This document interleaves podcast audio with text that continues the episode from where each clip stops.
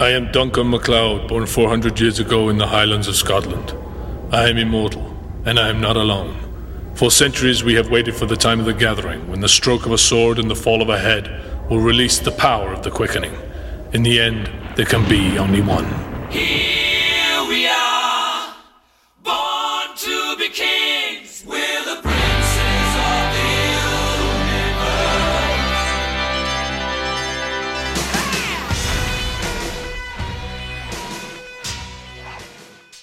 Welcome back to Let's Watch Highlander. This is Highlander Season 1, Episode 6, titled Deadly Medicine. As always, I'm your host, Travis, and with me is Audie. Hey, how's it going? It's going. Uh, boy, we got a doozy of an episode this week. Yeah, it's a it's an interesting one for sure. Episode starts out Duncan leaving a grocery store and he gets hit by a car. So Yeah. he gets taken to the emergency room where obviously a little while later he wakes up uh, and has to kind of sneak out of the hospital as the rest as the entire the entirety of the ER staff uh, goes from checking him and his major head trauma to immediately all of them going to another patient, which I thought was hilarious. But he sneaks out. Um, yeah. and later on, uh, the ER staff finds out that he's missing. It takes him a while, but they find out that he's missing. They don't know where he is, but the ER doctor says, "Don't worry, I'll take care of it." Dun dun dun. Yes. The ER doctor, played by our special guest this week, Joe Pantoliano, as Joey Dr. Pants. Yep, as Dr. Wilder. So he he finds out where Duncan or who Duncan is because Duncan his his quote unquote brother checked him out. So then uh, Dr. Wilder tracks him down, drugs him, and hauls Duncan off to his basement to experiment on him. And Duncan eventually gets out. Dr. Wilder is confronted by the nurse from the ER. He kills her. Uh, meanwhile, Duncan fishes out her camera from the pier, from the water where she was killed, because it's determined that she had a camera. They had, there was the camera strap was still on her wrist. They develop the film, find a, a half of a picture that showed Dr. Wilder's ring. They track him to that. Meanwhile, uh, our favorite character, Randi McFarland, uh, intrepid reporter, is digging into all sorts of stuff because she's tired of being an anchor, apparently. And she gets kidnapped at the end by Dr. Wilder. Duncan shows up to save the day. Oh boy. Duncan Tessa. Yes, Duncan and Tessa. Uh, quite the episode, but I think the main thing to talk about will be our special guest, which is Joe Pantoliano. Yeah. Mark, Uh, yes, hi, this is Dr. Wilder in ER. Did we just send over a cold one? uh, no, Dr. Wilder. It's been real dead down here. So, our special guest playing the role of Dr. Paul Wilder is Joe Pantoliano. Good old Joey Pants. Mm-hmm. Okay, I'm just going to come right out and say it. He's terrible in this. Yeah. I, I don't know if it was the direction or whatnot, but he just this is not the Joey Pants we know. No, I love Joe Pantoliano. I've I have liked him since I was a little kid. He had a small role of the character named Snake in Running Scared, which is one of my favorite movies ever, and I remember it from being a kid. He's got you know goofy red hair, looks like a parakeet. He's not in the movie for very long, but he's really important to the beginning of the movie. I love him. I've seen obviously in The Matrix, in uh, The Fugitive, in U.S. Marshals. I love him in that. Mm-hmm. Police Captain and Bad Boys. Yep. I mean, he's great. He's a great actor. He's a great character actor. He is awful in this episode. I Yeah. don't I don't know if it's the fact that they only shot over the course of a week, if they didn't give him much direction, what it was, but oh man, he's just I mean, we talked last week about Joan Jett being inconsistent in her performance, how one one half of it was not great, but it was fine, and the other half was pretty pretty pedestrian and not that that good. This is all over the map. He's he's portraying Dr. Wilder like four or five different ways. Yeah. He's really all over the place. And for anybody that's thinking, well, maybe this is early in his career, it's not. Like No. this is early 90s. He's well into his career. He's made he was in the Goonies. He was in I remember him from La Bamba, Empire of the Sun and stuff like that. Like he's had some bit parts in there, but he did them super well. And this it's just like he's just kind of barely breathing through the script. Yeah, I mean, this was 1992. He started acting in 73. Mhm. So even with a, a gap of a couple of years here and there, like he had been acting for almost 20 years by the time he did this. Yeah. And he's just, I mean, it's just all over the place. One, the first scene you see him in, he's acting pretty middle of the road, right? He's the ER doctor. He's got his head on straight. He's being pretty, pretty normal for the most part. The next scene you see him in is when he tracks down Duncan, gives him the ne- uh, needle in the neck to knock him out, and you see him in his basement, and all of a sudden he's got a little bit of an accent. He's speaking differently, and he's being, you know, evil experimental doctor. hmm The very next time you see him, he's this like mousy, you know, tripping over his own words, unable to really make eye contact with anybody type of guy, which we didn't see before. And then then he goes to like kind of serial killer mode, and then he all of a sudden he has slightly British accent in one scene uh, when he's talking to Randi. Like it's just, I mean, all over the map. And boy, did they give him some bad lines too. Yeah. And Monica in chat's like, I blame Highlander. Yeah, you got to blame Highlander with this one because, yeah, three years Huh. later, he's in Bad Boys. The next year, he's in The Fugitive. Yeah. Like, this is not him. This is not his problem. I'm willing to bet this is one of those things where he's a good actor. He comes in and the director tells him what to do, and he's just like, screw it. If I'm going to get yelled at for doing good stuff, I'm just not even going to try that hard. Yeah, I mean, he had done uh, an episode of Tales from the Crypt earlier in the year, and yeah, I mean, the fugitive Cosmo Renfro, which is a great role of his, was the next year. So it's not like he's Right. Not sure as an actor or anything. I think I think you're right. I think he wasn't given much in the way of direction, so he just did whatever the hell he felt like, and and who knows? I mean, you know, I don't blame him for the bad performance, but he is not good, and the character is terrible. Mm-hmm. And you know, it's unfortunate because you have somebody. I mean, this is our third guest star that really is somebody that I enjoy. Vincent Schiavelli was great, and they gave him good material to work with, and he did something good. It, it's just, it's like they didn't give him a direction to go in, so he just decided every scene I'm going to do different, and we'll see what what they like, Yeah. rather Probably. than kind of picking a direction, which would have been a lot better. Yeah. but you know it, i mean it's good work if you can get it obviously doing something like a highlander uh, episode is only going to be a week's worth of work who knows what he got paid for it but it's just so up and down and, and out of nowhere like I, I found myself laughing out loud at the horrendous faux british accent he put on It- you know on top of the fact that if he's acting like this this nurse in the ER is going to notice this di- these differences in him, right? And she's not calling him out on it until she's calling him out on lying about stuff, but not like you're acting funny or anything like that. I don't. Right. Which just like she wasn't written any better. No, no, not really at all. Good lord. Yeah. So that, I mean, that's. I wanted to talk. I was. I had a better memory of this episode uh, going into watching it. I haven't seen it in a long time, so I was like, "Oh, that's right. That's the Joey Pants episode." I I, I liked this one because I like him, and I watched it twice today, uh, hoping that maybe the the second time I would find something I liked better. It it was actually worse on a second watch. Yeah. So yeah, It's Joey just sad. Pants. Sad that he's in this episode so bad at it. I know. Ugh. And and this has like a 7.0 on IMDb somehow. I don't know how it got rated that high. But poor Joey Pants. I mean, I love him as an actor. This not his finest work. No. Barbara, I'm sorry, but you won't be telling anybody anything. Why? Because you'll be dead. So flashback wise, in this episode, there wasn't one. Uh, it's another one where we just have zero flashback.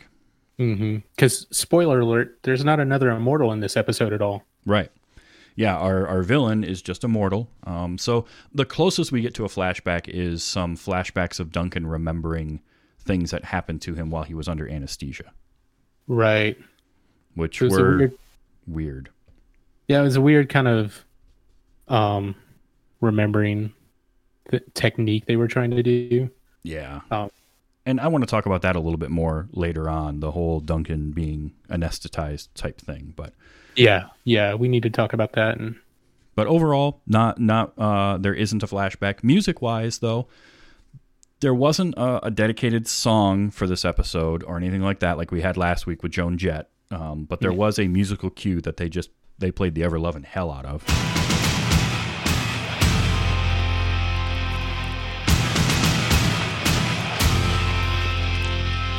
Overall, I mean, the music is your typical early 90s stuff that they've used in a, a few other episodes so far. Um, nothing that really stuck out to me other than that, that musical cue. Yeah, just our regular Highlander music for the most part. Yeah. Which this could have benefited if they'd found a way to, you know, if there was a way to work it into the story, uh, a good song, but there was no real point to have a montage. So, No, not really. Except maybe when Duncan's escaped and kind of trying to figure out what to do. yeah, I don't think tonally that would have fit very well, is the only thing. Yeah. Anchors are only good for holding things down. I'm an investigative reporter. I belong out in the street. Wrong. So, this episode brought back our quote unquote favorite character, Randi McFarland, uh, who has, she has a, uh, the subplot basically. She's the B plot in this episode. Yeah. so I was writing notes down the first time I watched this today, and one of my notes was I hate her less in this episode. And then I watched it a second time and I realized, no, I'm wrong. I, I don't like her any more than any other episode here. But Well, there's parts where she seems better. Like she seems like an actual reporter. Like at the very beginning, it's typical Randi where she's told what to do and she's like, no, I want to do something else. But then as she's getting into the investigating of this, whatever's going on, it's like, okay, she feels like a real reporter trying to get a story. And then at the end, it's back to good old Randi just saying something stupid, being stupid. And it's just like, uh, okay, well, so much for that. I think that's what it was. At first, I was like, okay, so I don't hate her as much. And then at the end, she lost all that goodwill that she had built up in this episode as a character for me with some dumb some dumb line that she gave. Because you're right, there was a part of it, I will admit, where she's acting like an actual reporter. She doesn't want to be an anchor. She doesn't want to be sitting behind the news desk. She wants to get out and do her job. And her boss is telling her, you know, you don't have a choice. I sign the checks. You do what I tell you to do. Right, which I this is probably just me being a dummy when it comes to how actual journalism works, but like I feel like most cases it's like somebody is wanting to be at the anchor desk and be the one on TV that is always getting listened to. Mm-hmm.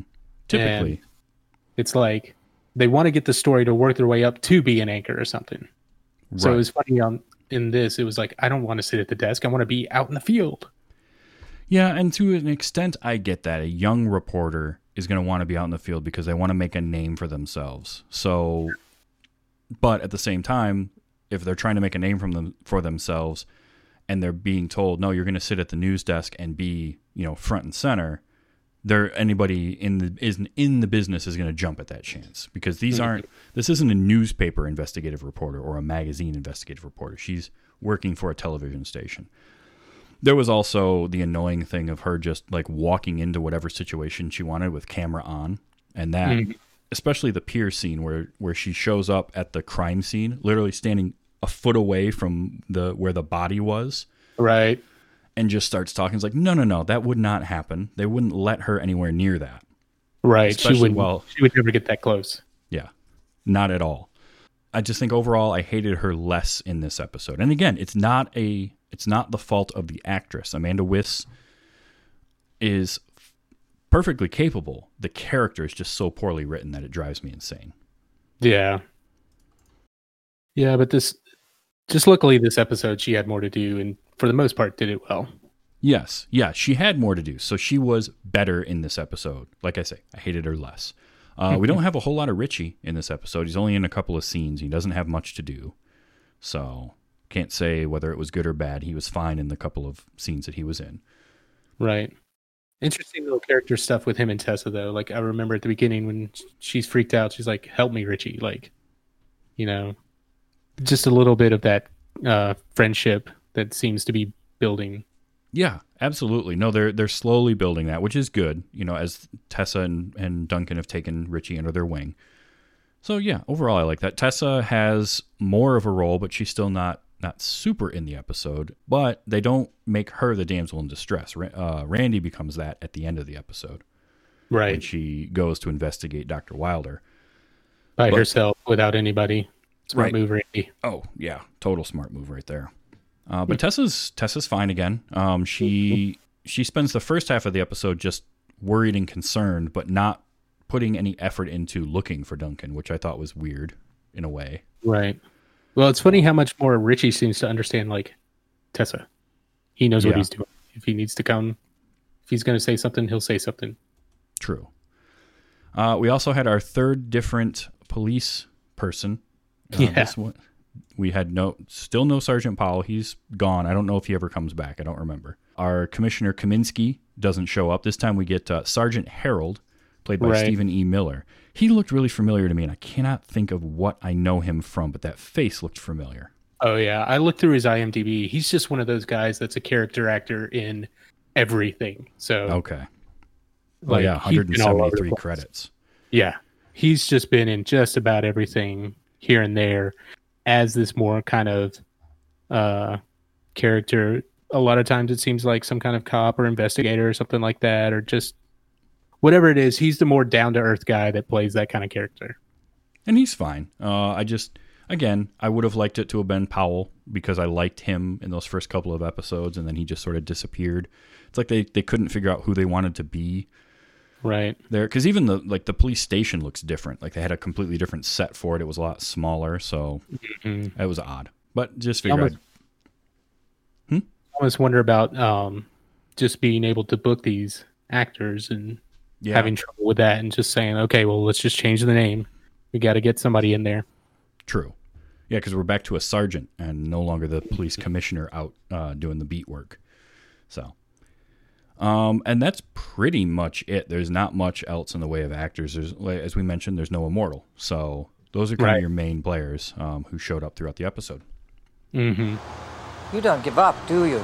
Never. So one thing that this episode did, and it kind of drove me batty, was uh, they have no consistency into how immortals work. And I don't know if it's a we're still figuring it out thing or what, but you get at the beginning of the episode, Duncan gets hit by a car and has major head trauma and is taken to the ER. But he's immortal. His head's still attached to his body, so he wakes up. That Right. tracks. That works so far. He's groggy when he wakes up in the ER. Okay, I get that. Immortals are affected by drugs and alcohol. We've seen that in uh, movies and episodes before. But given his healing factor and given his uh, what would have been his metabolism, that effect should have worn off a lot faster than it did. Right. And then for him to, so he he gets drugged um, at the hospital. It's just a morphine drip or you know whatever it is, so some sort of sedation drip. That doesn't wear off before he like it's still affecting him when he gets back to the antique store enough that he doesn't hear somebody come up behind him and he gets drugged again. Right. then he he then he is strong enough to get out from the bindings holding him to the gurney but he's disoriented and can barely move until the next day Right. that really drove me crazy because you had literally a scene in in the middle there where a part of his arm is cut and you watch it heal in front of uh, dr wilder's eyes Little mini quickening style healing. yeah. So it's just so inconsistent with what affects him and what doesn't. Uh, I can understand the morphine affecting him, but it shouldn't have lasted as long as it did. Right. And Yeah. not only not only that, but Adrian Paul's uh, drunken stumble was pretty bad. Yeah, yeah, this whole thing is just like they they didn't think about the rules they needed to lay down, and you know what this was about. Because it's like one of the first notes I made was like, okay, he gets hit by a car, so do immortals just heal up, or do they have to go through that death before they can resuscitate and you know come back? And then like right after that, something happens, or I guess just because he walks out of the hospital, I was like, okay, I guess they heal up because second ago apparently he was like practically brain dead and now he's walking and looking around Mhm. but definitely like okay either he heals really fast or he doesn't like right. whoever wrote this was definitely hand wavy to the Mhm. whole him resuscitating mentally as opposed to physically Right. And and it's only there to serve this particular plot where Mm. the morphine is affecting him like that because if he if his body can regenerate as quickly as we've seen, his metabolism would be super high. Therefore, he would metabolize the morphine in his bloodstream super fast and he'd be fine minutes after coming out of it, after getting that needle out of his arm, and it's no longer being pumped into him. Plus, Right. it would take a ton of morphine pumped into him to keep him down, or it should. It should, that- but Yeah. So that was inconsistent, and that really bugged me. Not only that, but we had Adrian Paul goes 25 minutes of this episode without basically speaking a line, which I thought Right. was interesting. He's he's not a bad actor with just you know his physical movements, but again, it just felt weird. And this the episode itself just felt very disjointed between the first 25 minutes is this strange like no talking from Adrian Paul, very little Richie and Tessa and all of this. And then the second half of it, he's going to some guy, Sam, who I think we've seen one other time, yeah, and now goes from being like a what was it? I think before he brought him gems or diamonds or something. uh, no, last time we it was him? the painting last episode. Oh, right. Okay. Yeah.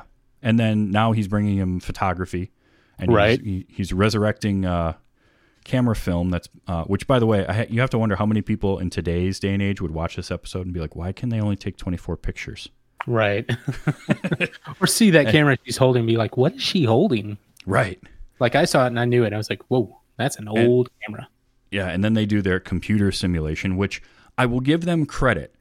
They he talks about we'll use it to enhance the photo, but the way he describes it is great because it actually kind of makes sense. It's taking the data that's there and reconstructing the best guess of what it should be.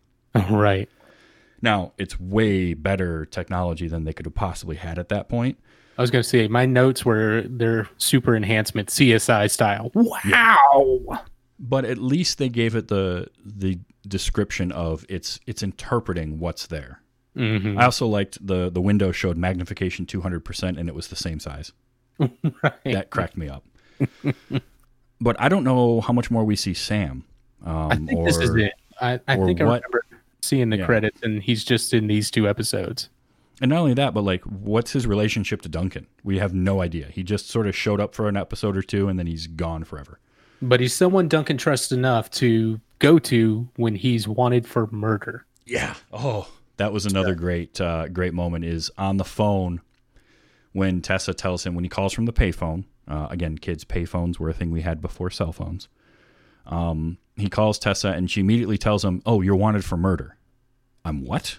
Like that? Is, I mean, I don't know. And then he's he's sitting at that cafe for how long? And he has a newspaper in front of him, and he never looks at the date. And he's out in the open and just like, Yeah. This is just just inconsistent left and right. It was just not a well written episode. And I don't know if this was an earlier script that they just pushed back a few weeks for production because we've seen better scripts than this already. right. Or it's just when they just, okay, we've got an episode. Let's just get it done because you've got yeah. 20 something of these to do in a season. They're not all going to be gems. So we just got to get done what we can get done. That is a very good point because that is one thing that current television model or I guess you would call it the current streaming services model helps is that series don't have to be 22, 20, 24 episodes long. They can do 8, 10, 15 and tell the story they need to tell and however many episodes it takes and you don't have filler episodes. Right. And this is 100% a filler episode. Very much so. So overall, um, I mean, this one we've been grading them here and there. This is a, a lower grade for me. It's like a C minus D grade. I just didn't. I didn't enjoy it. Yeah. It just wasn't that great. Yeah, I mean, if you're a completionist, if you have to watch all the episodes, you can uh, you can get through this one, and that's fine. But if you want to skip an episode in season one, and this is the one you want to skip, you're not losing anything. You miss no plot or character development whatsoever. hmm There's no immortal that's going to carry over to another episode that you're wondering about. Where's that relationship from? Right. Yeah, this was using uh, basically the the story trope of what happens when humans find out about immortals. Mm-hmm. But it doesn't go anywhere after that because Doctor Wilder gets killed at the end of the episode in Right. rather sad Almost fashion. accidentally. Yeah. Yeah, there's a they they have a, a struggle in his lab. Something gets knocked over like a Bunsen burner after he throws some random chemical into uh, Duncan's face, and then That he gets thrown into a yeah, and he gets thrown into a corner and lands on a scalpel. So Right. Overall, I mean, look, if you want to skip an episode and you're asking me, hey, uh, should I watch every single episode? I'll tell you straight out. Don't, you can skip Deadly Medicine. You won't miss a thing. Yeah. Um, it was funny too because I was listening. I think it was at the very end of the episode. The doctor's explaining. Joey Pants is saying, uh, talking about gene altering, and they they pepper it in a little bit earlier about him talking about being healed super fast, Yeah. Just off of happening happening to run into Duncan and sure that he's going to figure out something. Right. Yeah. But you- uh, we, you don't get that gene altering line until the very end of the episode. And like, well, it would have been nice to hear that at the beginning. Like, why is he doing this? Like everything, all the plot as to why he's doing it, just gets dumped towards the end of the episode, and it just feels kind of just thrown in there. Yeah. No, it definitely there's there's no why as to what where, what made him become a wannabe Dr. Mengele. He just sort of is experimenting. And they touch on, oh, he's been doing this with other people. Why those other people? Were they Right. other immortals? Like it would have been more compelling to me had he had some idea that there were people like Duncan out there and that's why he was targeting these certain people, not just like random ER patients. Right. Yeah. So that was Deadly Medicine. Uh, that's episode six of season one. Now, next week is episode seven, and it's one entitled Mountain Men. Uh, this also has a uh, actually a pretty pretty cool special guest as well. We'll we'll give this one away. I, I, I feel like it's not hurting anything, but special guest in that is Marc Singer. And if that name doesn't ring a bell for you, just think Beastmaster. Yep. That's who it is. So that is the episode next week, which is Mountain Men. Um, and that Yeah, that one I wraps don't up. remember. Hmm? That one I don't remember. So I remember parts of it. Um, so it'll be interesting. So ch- come on back next week and check out Mountain Men with us, uh, episode seven of season one. and let me say this for this specific story of a doctor wanting to get something out of immortal if you want to see this story done well watch the old guard on netflix right now the charlize theron action movie is exactly this Oh, somebody really? figures out that there are people who are immortal and wants to try and figure out how to get that that's the basic plot of that movie um but they do it so much better and it's an action flick so Oh, see, I still need to watch that. So now you're making me want to watch it more, just to Yeah. wash the taste of this episode out of my mouth. So do that. Wash wash the taste out of your mouth of this episode by going to watch the old guard, see it done kick ass style. There's even some swords and an axe in that one, so all right. it's nice. Well, that's gonna wrap it up for this week. So, Audie, uh, let what do we do? Why don't we do this again in a week, and we will watch Mountain Men. Um, so, and we'll talk about that one. Sounds good to me. All right. Well, until next time, there can be only 112 more episodes.